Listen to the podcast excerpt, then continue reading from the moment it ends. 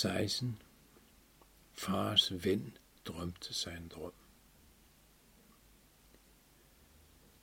Da vi kom til laden, var der et gult lys op på repoen for enden af trappen. Vi kunne høre en mumlen og smasken derop fra. Onkel gik op ad trappen først. Nu er det dig, hørte jeg ham sige. Da jeg kom op ad trappen, stod onkel og kiggede på en lille mand, som snakkede med sig selv, mens han kiggede på en stor avis, som stod op for ham. He, he, he, tak, sagde avisen til den lille mand. Den lille mand vendte sig om og så på os. Hej, sagde han. Onkel sagde, hvor kommer du fra? Der har jeg ikke set det mange år. Du hedder Bognissen, ikke? Jo, sagde den lille mand og smilede. Den lille mand var klædt ligesom julemanden, men lignede ham slet ikke i ansigtet, og så var han alt for lille. Julemanden var jo lige så stor som mennesker, og bognissen var kun lige så høj som en almindelig nisse. Jo, ser du, onkel, der har været vældig på styr om på den anden side af jorden. De var løbet tør for bøger, så jeg har været... Onkel afbrød ham. Jamen, hvad gør du her hos julemanden? Jamen, jeg hørte om den store begivenhed, at julemandens datter er blevet udnævnt, sagde bognissen. Hmm, sagde onkel. Nu du er her, kan det vel være, at du kan hjælpe os med at løse den gåde, vi har løbet ind i. Jo, jeg skal da gøre mit bedste. Men gåder er altså ikke mit speciale, sagde bognissen. Ja, men måske er det slet ikke en gåde for dig, sagde onkel glad. Heroppe skulle ligge en elgammel bog. Bogen med de gode tryllekunster. Ah, sagde Nissen. Hvor bliver avisen nu? Jeg har lige givet den til avisen, så den kunne gentrykke bogen til januar udgaven af Nisseposten. Jeg synes ligesom, at det var på tide at huske de gode gamle gerninger. Hvor blev den af? Han rode rundt og løftede på alle tingene omkring sig. Åh oh, nej, sagde onkel. Jamen, så er den jo allerede på vej til trykkenisse. Jamen, hvad er så vigtigt i den lige nu, spørger Bormisse. Den er jo ikke blevet brugt i mange år efterhånden. Og så fortalte onkel alt, hvad der var sket de sidste par dage, om ramsen, porten, og at alle var begyndt at tale til hinanden på en anden måde og gøre et gode ting. Og nu vil jeg, jeg vil gerne have en forklaring, sagde Bonette. Han satte sig ned i støvet foran et spejl og begyndte at fremsige en ramse på et gammelt sprog, vi ikke forstod. Det så ud, som om han sov og drømte, fordi hans øjne bevægede sig under hans lukkede øjenlåg. Efter et langt stykke tid begyndte spejler at ændre form. Det begyndte at ligne avisen, som Bonisse havde snakket med, da vi kom. Og svagt kunne vi skimte et ansigt, og der kom en arm med en handske på til syne på siden af spejlet. Bognissen smilede og mumlede videre på det elgamle sprog. Det var ligesom om der var et gult lys over dem, der spredtes omkring dem som en lampe. Spejlet var åbenbart et meget følsomt gemyt, for det rystede hele tiden med hånden og lavede forskellige ansigter. Men til sidst smilede det, og Bognisse fandt den bog frem fra sin sæk og gav den til spejlet.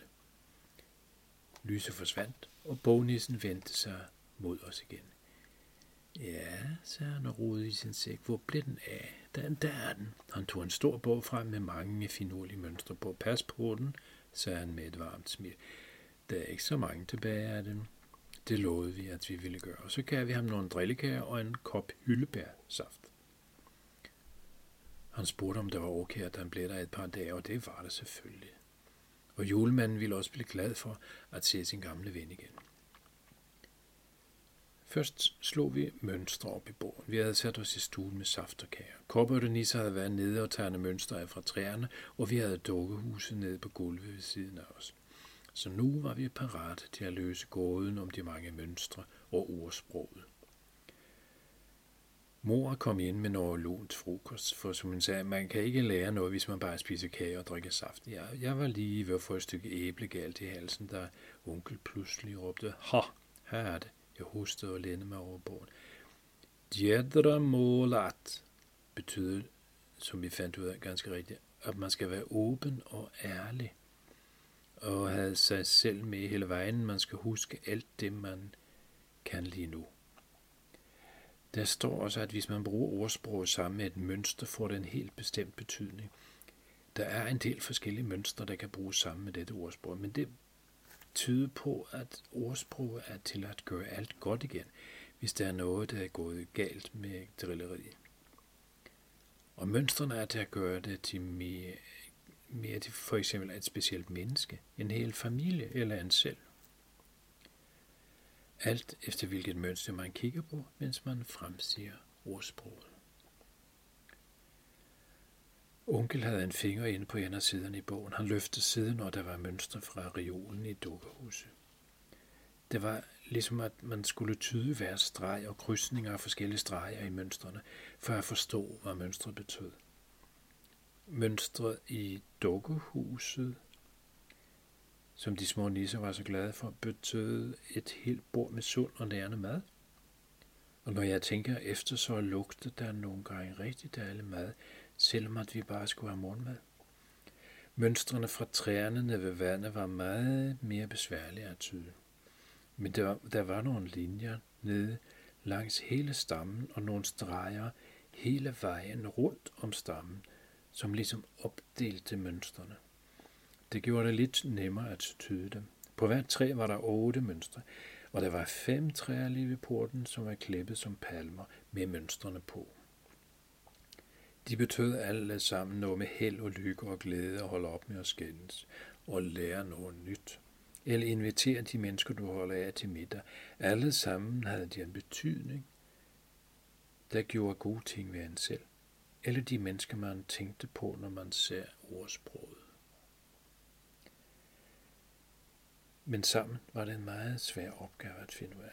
Da vi havde oversat alle mønstrene, skulle vi til at sætte dem sammen hver især og derefter sætte dem sammen, alle sammen. Det var ved at blive mørkt, da vi skulle til at kigge på alle mønstrene sammensat. Pludselig stod Bonise ved siden af os med sin hat i hånden og kløede sig i håret. Det var helt ulet under hans spidshat.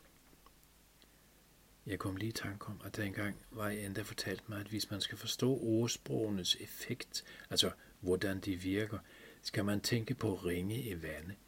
Ligesom når man kaster en sten i vandet, og der kommer små bølger omkring, der hvor stenen rød ned i vandet.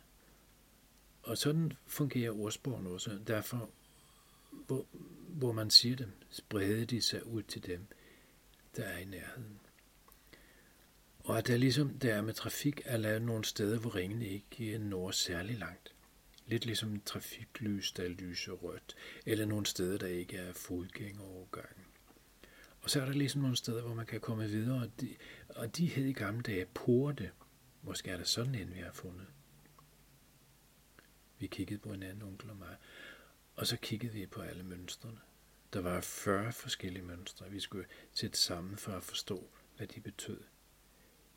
Men vi vidste nu, at de betød noget godt for alle skabninger på jorden. Mm, så Bonis og tog lidt blandet frugt og satte sig over i sofaen. Men hvordan virkede det, og hvad havde vi gjort, da vi gik gennem porten? Manglede vi at finde ud af. Julemanden kom ind i stuen. Hvad laver I? spurgte han. Hmm, sagde han eftertænksomt, da vi havde fortalt, hvad der var, vi var i gang med. Nogle gange skal man lidt på afstand for at se det hele med nye øjne, endelig en stige til jer. Onkel ville i hvert fald ikke op på nogen stige, så det gjorde jeg. Da jeg sad deroppe under loftet og kiggede ned, kunne jeg ligesom se, at der var nogle af stregerne, der passede sammen, så jeg bad onkel og julemanden flytte rundt på mønstrene, så det passede. Der var som om, at de skulle ligge i en bestemt rækkefølge, og så lavede de et stort mønster det samme. Ja, sagde julemanden, og I har gået gennem porten og sagt ramsen. For jeg har lagt mærke til, at jeg de sidste to dage har været meget opmærksom på at sige til alle, at de skulle huske at gøre tingene ordentligt og huske sig selv, når de gjorde noget.